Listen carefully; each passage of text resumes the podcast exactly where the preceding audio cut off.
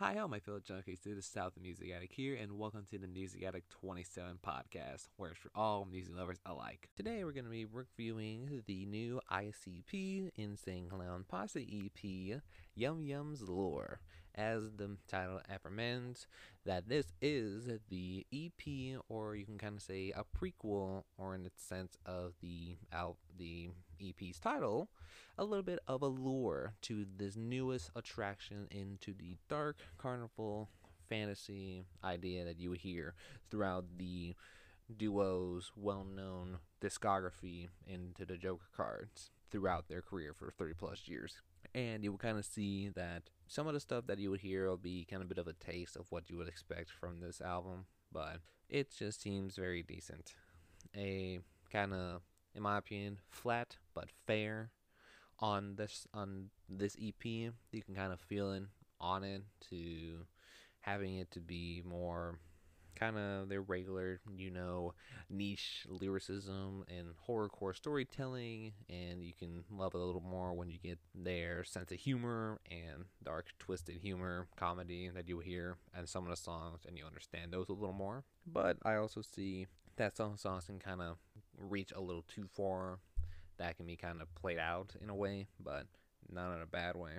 Such as like tracks such as Candyman can be kind of a little gimmicky in which had the intro to be a very high pitched intro, like luring kids into the candy that they would want in a very playful manner. But that's just me. And even other songs such as like Bewitching or Smell of Rain can be kind of stuff that you would hear from other Joker cards or albums that go along with the Dark Carnival theme and ideology, such as like Bewitching, to be hyping up the attraction of whatever the Joker card is, such as like the Riddle Box or Great Milenko, Bang Pow Boom, the Mighty Death Pop, and so on and so forth. In this case, Bewitching, like attracting people to not touch or lure, be lured by this flower and be kind of consumed from it. and it does have a very great description about this flower and having to be very menacing and very devilish in a way to have it like that. And having other songs such as like similar stuff that you would hear in like their horrorcore storytelling, such as like Smell of Rain, in which that it can be stuff to be told from one half of the members of Violent J, telling him kind of the similar stuff that you would hear about him following a girl and then later on bashing some guy's head in with a brick and trying to get out of the shock value and attention grabbing details that you would hear. But it seems pretty chill and pretty funny once you hear it a little more and get the little twisted humor that you would hear from them. And it seems to be kind of one of my favorite ones too. Even another one such as the Ding Ding Doll has to be a very interesting idea in which that you can kind of get the impression of the movie Chucky, in which having this doll being very fun and friendly and playful, and then instead just wants to kill people, or pretty much the boy that purchased this in the dark web in this context of the story, the Ding Ding Doll, and it's not. It was an interesting track when I heard it back as a single. I wasn't feeling it at first, but until I hear it in the context of this EP, and then probably later on as the album, it was seemed to fit pretty well. To be kind of torturous and fucked up a little, and can be very dark and menacing as well.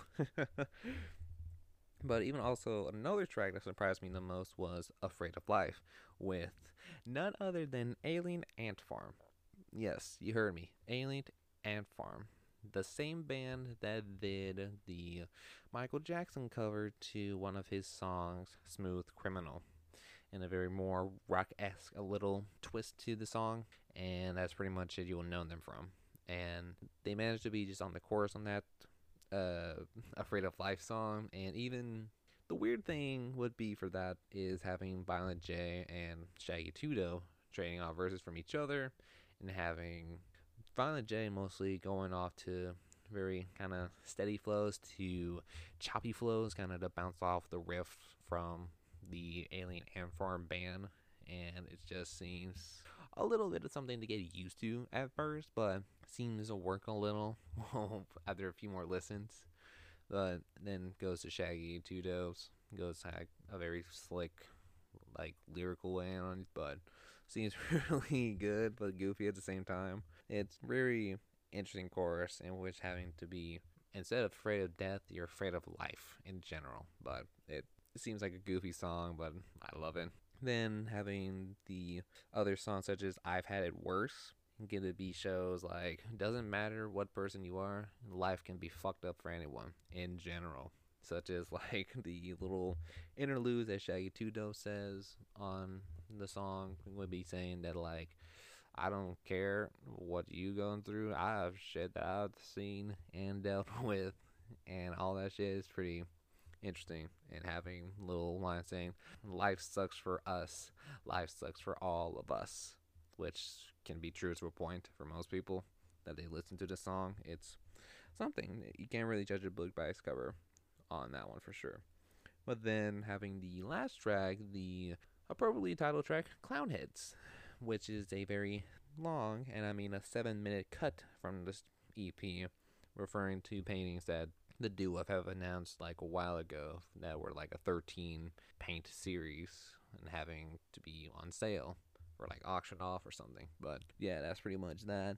It's a very like short song having to be nothing but a very um unnecessary long song, but then cuts off to like the last three minutes of both the duo saying yum, yum, yum over as an outro, as to be just like a prelude to the accompanying forecoming of the album, Yum Yum Bellam, as like they did for so many albums before prior to it. But overall, listening to this album or EP, it seems to be kind of decent, but overall, I would still say it was kind of flat but fair to a degree.